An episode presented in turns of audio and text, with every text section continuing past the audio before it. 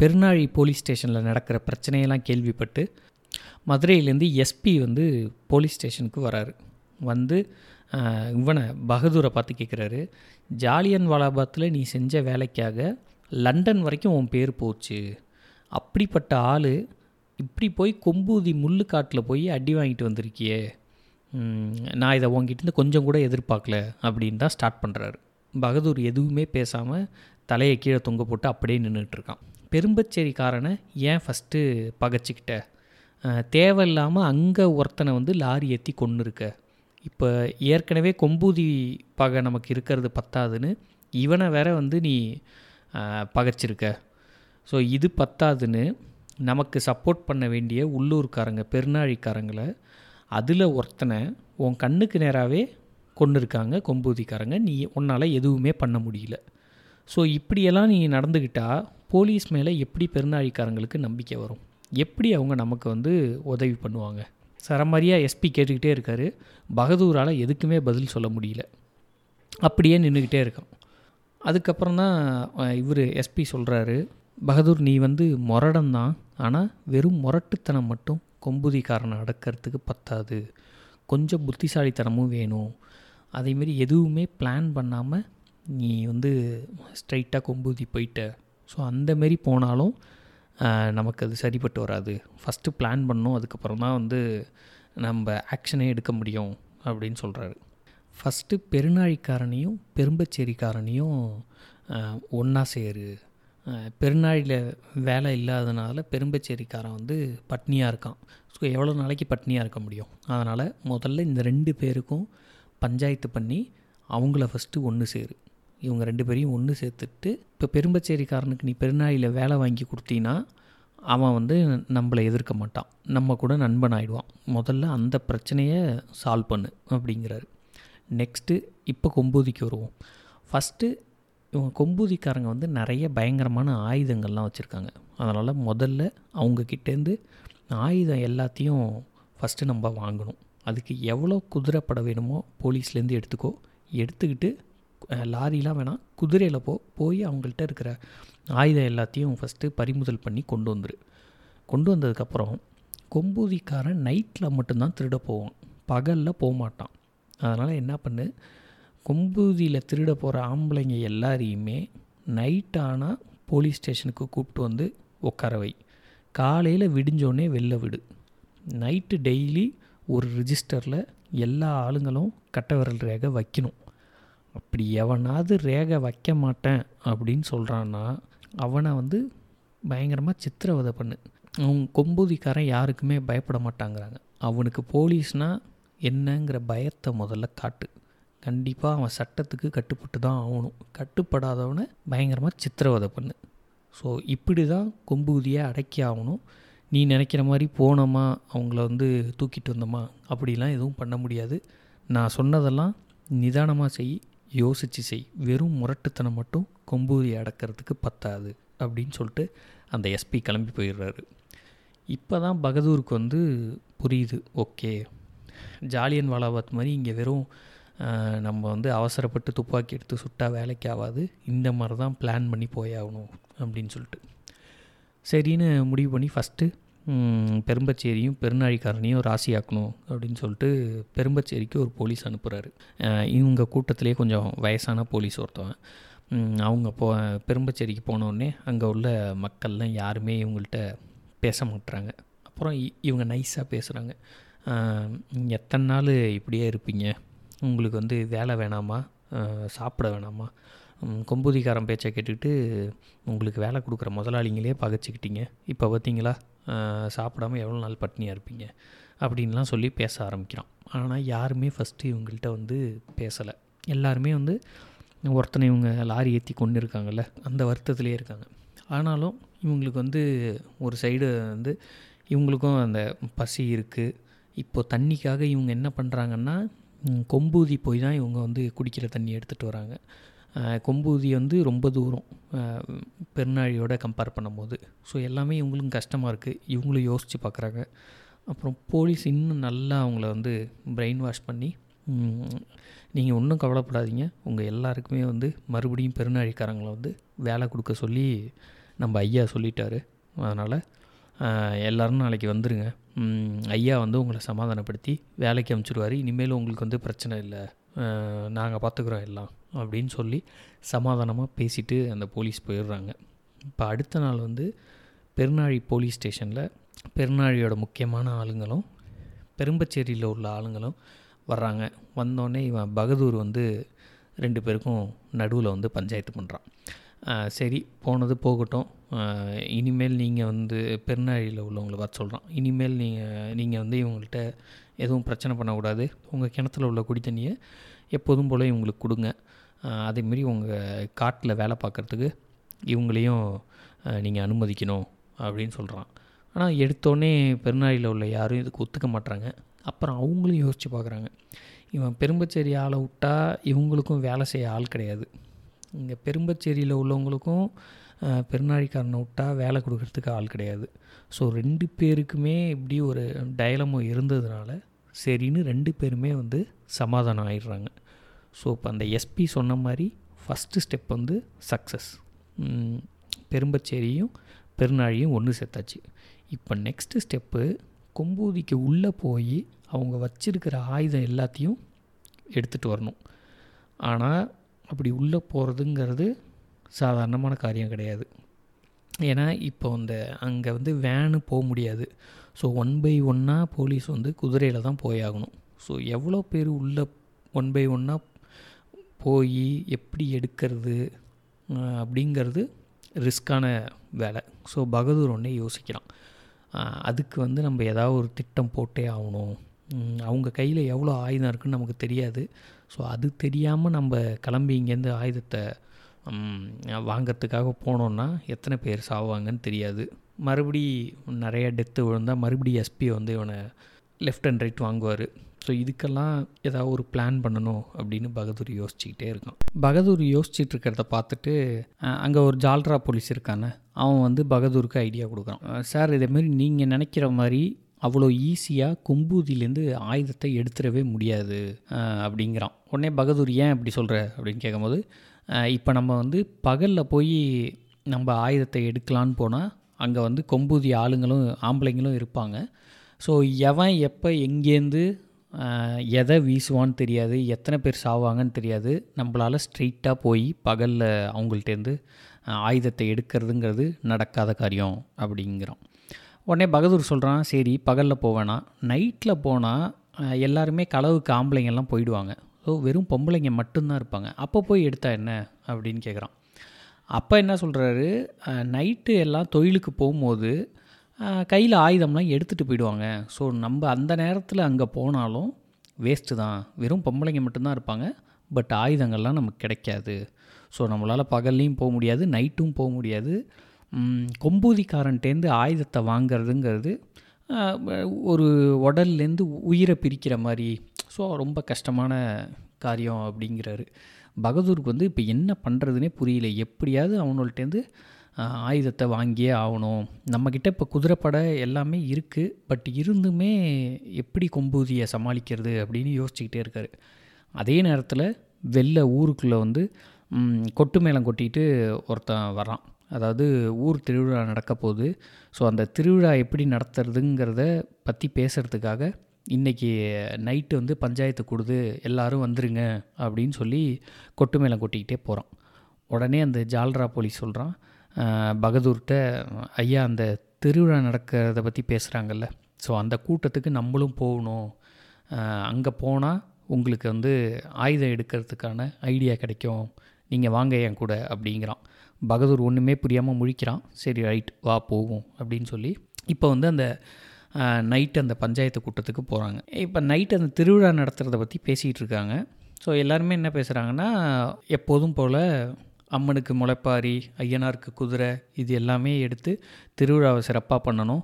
ஆனால் ஜல்லிக்கட்டு மட்டும் இந்த வருஷம் கிடையாது அப்படின்னு பெருநாழிக்காரங்களாம் சொல்கிறாங்க இப்படி சொல்லும் போது தான் அந்த பகதூரும் ஜால்ரா போலீஸும் உள்ளே வராங்க. உள்ளே வந்தோடனே ஜால்ரா போலீஸ் வந்து அப்படியே தெரியாத மாதிரி கேட்குறான் ஏன்ப்பா இந்த வருஷம் ஜல்லிக்கட்டு கிடையாது? ஜல்லிக்கட்டுலாம் இருந்தால் தானே வந்து அம்மன் மனசு வந்து குளிரும். அதை ஏன் நிறுத்துறீங்க அப்படின்னு கேட்குறான். கேட்டோடனே அதுக்கு பெருநாழிக்காரங்க சொல்கிறாங்க ஜல்லிக்கட்டுக்கு மாடு பிடிக்கணுன்னா அதுக்கு கொம்பூதிக்காரன் தான் வரணும். நம்ம ஊர் ஆளுங்கள்லாம் யாரும் இறங்கி மாடு பிடிக்க மாட்டாங்க. நமக்கு பிடிச்சி பழக்கமும் இல்லை. வருஷ வருஷம் அவங்க தான் பண்ணுறது பட் இந்த வருஷம் தான் நமக்கும் அவங்களுக்கும் சண்டையாக போச்சு.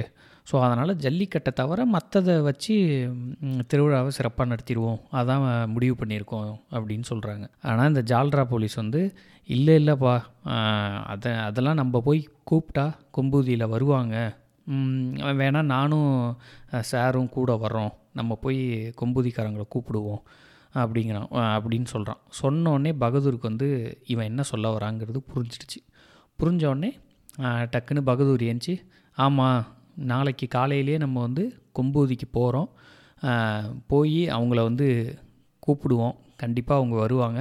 நாளைக்கு காலையில் கொட்டு மேளத்தை ரெடி பண்ணுங்கள் திருவிழாவை சிறப்பாக நடத்துவோம் அப்படின்னு சொல்லிட்டு பகதூர் முன்னாடி போகிறான் பின்னாடி உடனே அந்த ஜால்ரா போலீஸ் வந்து பெருநாழிக்காரங்களை பார்த்து நாளைக்கு விடிய காலையிலேயே கொம்பூதிக்கு போகிறோம் அப்படின்னு சொல்லிட்டு பகதூரும் ஜால்ரா போலீஸும் போயிடுறாங்க. இப்போ பெருநாழிக்காரங்களுக்கு ஒன்றுமே புரியல. இ- இவங்க பேச்சை கேட்டு மறுபடி கொம்பூதி போய் அவங்கள கூப்பிடுறோமே. ஏற்கனவே வந்து முள்ளுக்காடை இவங்க பேச்சை கேட்டு நம்ம வெட்ட போய் ஒரு ஆள் நம்ம செத்துருக்கான். இவங்க பேச்சை கேட்கலாமா வேணாமா அப்படின்னு எல்லோரும் யோசிச்சிட்ருக்காங்க ஆனால் பகதூர் வந்து இவங்கள்ட்ட பர்மிஷன் கேட்கல. அவன் வந்து ஆர்டர் போட்டுட்டு போயிருக்கான். நாளைக்கு காலையில் ரெடி ஆயிருங்கன்னு. அதனால் பெருநாழிக்காரங்களால் இப்போ அதை வந்து அவாய்ட் பண்ணவும் முடியல. ஸோ கொம்பூதியை அடக்கிறதுக்காக போலீஸ் ஸ்டேஷனை இந்த ஊருக்குள்ளே கொண்டு வந்தோம். பட்டு இவன் நம்மளையே வந்து அடக்கிறானே அப்படின்னு எல்லாருக்கும் உள்ளுக்குள்ளே கோபம் இருந்தாலும் வேறு வழி இல்லை. இப்போ அடுத்த நாள் காலையில் நல்ல விடிய காலில் ஒரு நாலு அஞ்சு மணி இருக்கும். பெருநாழிக்காரங்கள்லாம் பெருநாழிக்காரங்கெல்லாம் கிளம்பி ரெடியாக இருக்காங்க. அந்த ஜால்ரா போலீஸும் வந்து போலீஸ் யூனிஃபார்மில் வராமல் வெள்ளை வெட்டி வெள்ளை சட்டையில் வரான். பகதூரும் போலீஸ் யூனிஃபார்ம் இல்லாமல் நார்மல் ட்ரெஸ்ஸில் வரான். பெருநாழிக்காரங்க எல்லாருமே வந்து வேஷ்டி சட்டை கையில் வந்து தாம்பூல தட்டு எல்லாம் வச்சுக்கிட்டு கொட்டு மேளக்காரங்களும் ரெடியாக இருக்காங்க. நாதஸ்வரம் மேலோன்னு எல்லோரும் கொம்போதிக்கு கொம்பூதிக்கு நடந்து போகிறாங்க அவங்கள வந்து ஜல்லிக்கட்டுக்கு வர சொல்லி இன்வைட் பண்ணுறதுக்கு முள்ளுக்காடெல்லாம் வெட்டினாங்கல்ல அதெல்லாம் தாண்டி இப்போ தான் ஃபஸ்ட்டு ஃபஸ்ட்டு பகதூர் வந்து கொம்பூதிக்குள்ளே போகிறான் எல்லோரும் வரிசையாக போகிறாங்க ஊருக்கிட்ட வந்தோடனே இந்த ஜால்ரா போலீஸ் என்ன பண்ணுறான் கொட்டு மேலக்காரங்க ஃபஸ்ட்டு வாங்க அப்படிங்கிறான். அந்த தாம்பூலத்தட்டை வாங்கி அதில் வந்து எலுமிச்சம்பழம் கற்பூரம் மட்ட பழம் வெத்தலை பாக்கு எல்லாத்தையும் வச்சு இந்த பெருநாழியிலே வந்து முக்கியமான ஆள் ஒருத்தரை கூப்பிட்டு அவர் கையில் அந்த தாம்பூல தட்டை கொடுக்குறான். கொட்டு மேளக்காரங்களை முன்னாடி வர சொல்லி முதல்ல நீங்கள் போங்க பின்னாடியே நாங்கள் வரோன்னு முதல்ல கொட்டு மேளம் கொட்டிக்கிட்டு முன்னாடி போகிறாங்க நாதஸ்வரம். ஆஹ், தவில்லாம் வாசிச்சுட்டு அவங்க முன்னாடி போகிறாங்க அதுக்கு பின்னாடி தாம்பூலத்தட்டை எடுத்துக்கிட்டு நடுவில் வந்து அந்த பெருநாழியிலே முக்கியமான ஆள் வராரு. அவருக்கு ரெண்டு சைட்லேயும் ஒரு சைடு ஜால்ரா போலீஸு இன்னொரு சைடு பகதூர். பின்னாடி ஊர் மக்கள்னு எல்லோரும் வரிசையாக கொம்பூதிக்குள்ளே வந்துக்கிட்டு இருக்காங்க. என்னடா இது புது சத்தமாக இருக்கே? அப்படின்னு சொல்லி ஃபஸ்ட்டு கூழாணி கிழவி தான் வந்து இந்த கூட்டத்தை பார்க்குறான். பார்த்துட்டு இவனு எங்கே வெள்ளை வேட்டி சட்டையில் வந்துக்கிட்டு இருக்காங்க? அப்படின்னு சொல்லி பார்த்துக்கிட்டு இருக்கா. பார்த்துட்டு இருக்கும்போது நில்லுங்கடா அப்படின்னு அவள் தான் சொல்கிறா உடனே கூட்டம்லாம் அங்கேயே நின்றுடுது நின்ன உடனே இந்த சத்தம் கேட்டு வேணாவும் வீட்டை விட்டு வெளில வராரு. எல்லா ஊர் ஜனமும் வெளில வராங்க. ஒரு சைடு ஃபுல்லாக கொம்பூதிக்காரங்க நிற்கிறாங்க இந்த சைடு ஃபுல்லாக வந்து பெருநாழிக்காரங்களும் ப்ளஸ் பகதூர் அப்புறம் அந்த ஜால்ரா போலீஸ் ரெண்டு பேரும் நிற்கிறாங்க ஸோ இப்போ வேயனாவை பார்த்தோன்னே எல்லாரும் வந்து அந்த பெருநாழிக்காரங்க எல்லாரும் வந்து தலைக்கு மேலே கையை எடுத்து கும்பிட்டு வணக்கம் ஐயா அப்படின்னு கையெடுத்து கும்பிட்றாங்க. எல்லாரும் கும்பிட்றாங்க. ஆனால் பகதூர் மட்டும் கும்பிடாமல் அப்படியே நிற்கிறான் அதை வச்சே வே என்ன கண்டுபிடிச்சிட்டாரு?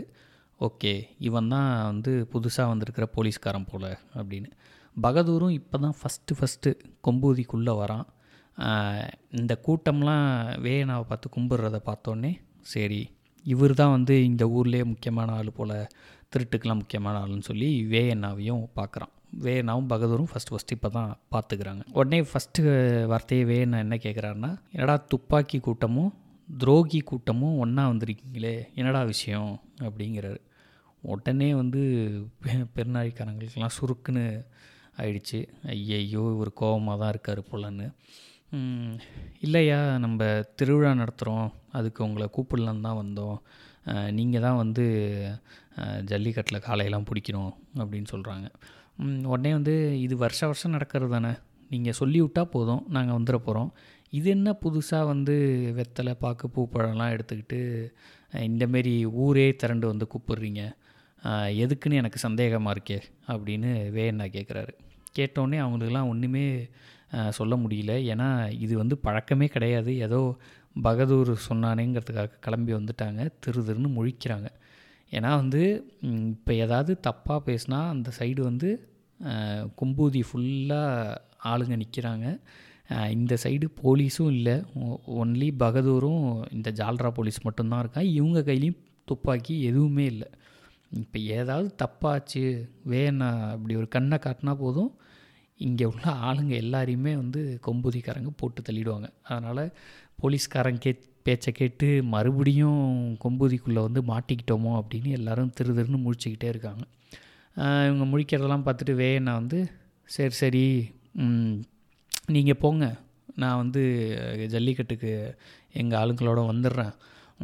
நீங்கள் வந்தது சரி ஏன் இந்த இவனுங்களையும் கூப்பிட்டு வந்தீங்க? அப்படின்னு சொல்லி ரெண்டு போலீஸையும் பார்த்து வேணா கேட்குறாரு உடனே வந்து அந்த பெருநாழிக்காரங்கெல்லாம் திருதுன்னு முழிக்கிறாங்க. முழிக்கிறத பார்த்துட்டு வேணாக்கு மனசுக்குள்ளே சரி இவனுங்க ஏதோ நம்ம ஊரை நோட்டம் பார்க்க தான் வந்திருக்காங்க போல் அப்படின்னு நினச்சிக்கிட்டு சரி சரி போங்க. நாங்கள் வந்து சேர்றோம். ஜல்லிக்கட்டில் பார்ப்போம் அப்படின்னு சொல்லி எல்லாரையும் அமுச்சு விட்றாரு. பகதூருக்கும் அந்த ஜால்ரா போலீஸ்க்கும் மனசுக்குள்ளே சந்தோஷம் தாங்க முடியல. இப்போ வேணா சொல்லிட்டாருன்னா கண்டிப்பாக வந்து ஜல்லிக்கட்டுக்கு வருவார். நம்ம நினச்சதை பண்ணிடலாம் அப்படின்னு சொல்லி ரெண்டு பேருக்கும் மனசுக்குள்ளே பயங்கர சந்தோஷம் அதோட போகிறாங்க என்ன தான் பெருநாழிக்காரன் வந்து சமாதானமாக கூப்பிட்டு போனாலும் கூழாணி கிழவிக்கு மட்டும் என்னமோ மனசுக்குள்ளே வந்து சரியாகவே படலை. அதனால் வேயநாட்டை சொல்கிறா ஏன்பா இந்த தடவை கண்டிப்பாக நம்ம வந்து ஜல்லிக்கட்டுக்கு போய் தான் ஆகணுமா? அப்படின்னு கேட்குறா. நான் வந்து சாமி விஷயம் கிளவி அதனால் போய் தான் ஆகணும் அப்படிங்கிறாரு. ஏன் கேட்குற அப்படின்னு கேட்கும் என்னமோ எனக்கு வந்து உள்ளுக்குள்ளே இது சரின்னு படலை. அதனால தான்ப்பா சொன்னேன் அப்படின்னோடனே வேணா வந்து அதெல்லாம் ஒன்றும் தப்பாக நடக்காது. நம்பி போவோம் அப்படின்னு சொல்கிறாரு அடுத்த நாள் காலையில் பெருநாழிலேருந்து முக்கியமான ஆளுங்கள்லாம் வந்து அவங்க முறப்படி ஜல்லிக்கட்டுக்கு வரப்போகிற கொம்பூதி ஆளுகளை கூப்பிட்டு போகிறதுக்காக ஊரே ஊர்லேருந்து முக்கியமான ஆளுங்கள்லாம் கொம்பூதிக்கு வந்திருக்காங்க. வேயண்ணா தலையில் முறப்படி பரிவட்டம் கட்டி கையில் வந்து மல்லிகைப்பூலாம் சுற்றி அவரை வந்து அழைச்சிக்கிட்டு ஃபஸ்ட்டு முன்னாடி போகிறாங்க பின்னாடி வந்து ஜல்லிக்கட்டுக்கு காளையை பிடிக்க போகிற இளவட்டங்க பசங்கள்லாம் பின்னாடி வராங்க. இதை ஜல்லிக்கட்டு பார்க்குறதுக்கு கொம்பூதி பொம்பளைங்களும் கூடவே வராங்க.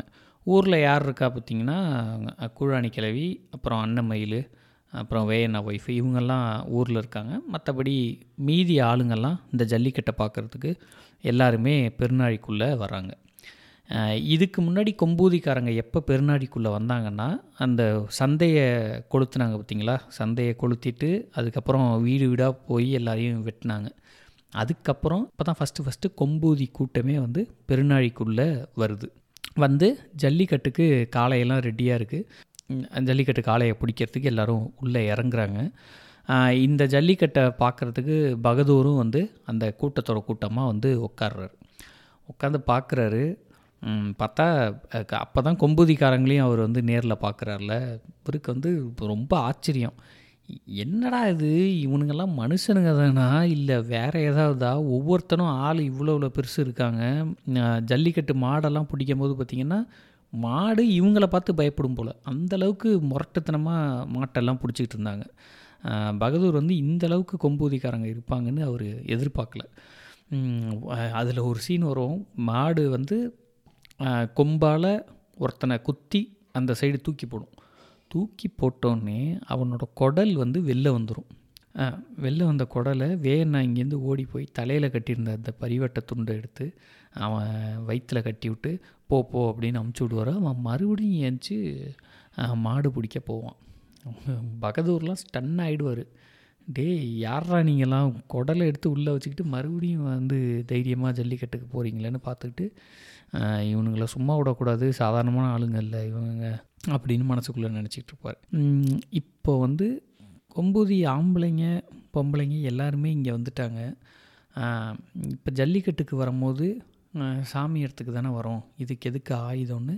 எல்லா ஆயுதமும் அவங்கவுங்க வீட்டில் கொம்பூதியில் அவங்கவுங்க வீட்டில் தான் இருக்குது இதை தெரிஞ்சுக்கிட்ட பகதூர் வந்து பிளான் பண்ணபடி இங்கே ஜல்லிக்கட்டு நடக்கிற அதே டயத்தில் அவங்க போலீஸ் எல்லாம் வந்து கொம்பூதிக்கு அமைச்சிருப்பார். எதுக்கு அப்படின்னா அங்கே போயிட்டு அங்கே இருக்கிற ஆயுதங்கள்லாம் தூக்கிட்டு வாங்க அப்படின்னு அமைச்சிருப்பார். இது வந்து கொம்பூதிக்காரங்களுக்கு தெரியாது. அவங்க வந்து மும்முரமாக வந்து இந்த ஜல்லிக்கட்டில் விளையாடிட்டு இருக்காங்க. இப்படி விளையாட்டு நடந்துக்கிட்டு இருக்கும் போதே டக்குன்னு போலீஸ் எல்லாம் வந்து எல்லாரையும் ரவுண்டப் பண்ணிடுறாங்க. ரவுண்டப் பண்ணிவிட்டு வேயண்ணாவையும் ரெண்டு போலீஸ் வந்து ரவுண்டப் பண்ணிடுறாங்க. ரவுண்டப் பண்ணி கொம்பூதி ஆளுங்க ஆம்பளைங்க எல்லாரையுமே போலீஸ் ஸ்டேஷனுக்கு அழைச்சிட்டு போய் உட்கார வைக்கிறாங்க. இங்கே கிட்டத்தட்ட ஒரு இருபது முப்பது பேர் ஆம்பளைங்க இருப்பாங்க. எல்லாரையும் உட்கார வச்சு வேயண்ணாவையும் அதில் உட்கார வைக்கிறாங்க. உட்காராமல் எவன் எந்திரிச்சாலும் அடி லத்தியாலேயே. அடி வாங்குகிற ஒவ்வொருத்தரும் வந்து வேயண்ணாவை பார்க்குறாங்க. வேயண்ணா என்ன செய்கிறாருன்னு வேயண்ணாவுக்கு வந்து ஒன்றுமே புரியல. சாமியை நம்பி இங்கே வந்து இப்படி வந்து லாக் ஆயிட்டமே அப்படின்னு சொல்லி வேயண்ணா அமைதியாகவே இருக்கார். சரி எது நடந்தாலும் இப்போ பொறுமையாக இருங்க. இப்போ வந்து உணர்ச்சி வசப்பட்டாலும் ஆபத்து அப்படின்னு சொல்லி எதுவுமே பேசாமல் அமைதியாகவே இருக்கார். எல்லோரும் வந்து இளவட்டங்கள்லாம் அப்படியே துடிக்கிறாங்க. ஏதாவது பண்ணுமேனு போலீஸ் எல்லாம் அடி அடின்னு அடிக்கிறாங்க அவங்கள சுற்றி உட்கார வச்சு. ஒன்றுமே பண்ண முடியாமல் எல்லாருமே அமைதியாக உட்காந்துருக்காங்க ஒரு வட்டத்துக்குள்ளே அடைச்சி உட்கார வச்சுருக்காங்க. சுற்றி கயிறு கட்டியிருக்காங்க. அவங்க கிட்டத்தட்ட ஒரு பத்து பேர் தான் அந்த சர்க்கிளில் உட்கார முடியும். ஆனால் இவங்க முப்பது பேரையும் அடைச்சி போலீஸ் உட்கார வச்சுருந்தாங்க. இந்த கயறு வட்டத்தை தாண்டி எவன் காலை எடுத்து வெளில வச்சாலும் அவனுக்கு அடி. லத்தியாலே. இப்படி தான் பண்ணிகிட்டு இருந்தாங்க இந்த அடியை பொறுக்க முடியாமல் கூட்டத்தை விட்டு ஒருத்த மட்டும் வெளில வந்து இந்த லத்தியால் எல்லாரையும் அடிக்கிறான் பார்த்தீங்களா? அந்த போலீஸை முட்டி தள்ளி அந்த கொஞ்ச தூரம் போய் விழுகுறான் உழுந்த வேகத்துக்கு எல்லாரும் வந்து அவனை பிடிச்சி விளக்க ட்ரை பண்ணுறாங்க மற்ற போலீஸ்லாம். ஆனால் முடியல. என்ன பண்ணுறான் கையில் ஆயுதம்லாம் எதுவுமே இல்லையா? வந்த கோவத்துக்கு அந்த போலீஸ் இருக்கான் பாருங்க. அவனோட குறவலையை அப்படியே கட்டிச்சு வெளில துப்புறான் துப்புனோடனே எல்லா போலீஸும் சேர்ந்து இவனை தூக்கிட்டாங்க. தூக்கி அந்த ஓரமாக ஒரு பில்லரில் வச்சு கட்டுங்கடான்ட்டாங்க. பில்லரில் வச்சு இவனை கட்டியாச்சு. கட்டின உடனே மற்ற எல்லாரும் பெசாமையாக தான் உட்காந்துருக்காங்க வேயண்ணா இன்னுமே அமைதியாக தான் உட்காந்துருக்காரு பகதூருக்கு என்னென்னா இவ்வளவும் நடக்குது. வேயண்ணா அமைதியாக இருக்காருன்னா கண்டிப்பாக பின்னாடி ஏதோ பெரிய ஆபத்து வரப்போகுது. சரி பார்ப்போம் அப்படின்னு சொல்லி பகதூர் மனசில் நினச்சிட்டு இருக்கான். ஆனால் இந்த ஒருத்தன் மட்டும் இப்போ இவங்கள்ட்ட வேலையை காட்டினான் பார்த்தீங்களா?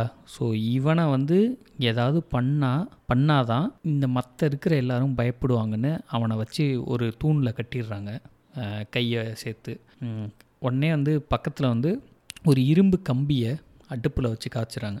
காய்ச்சி அந்த கம்பி வந்து நல்லா பழுத்து போய் ரெட் கலர் ஆனோடனே எந்த வாயை வந்து அவன் போலீஸோட கழுத்தை நெரிச்சதோ அந்த வாயில் ஒரு சூடு.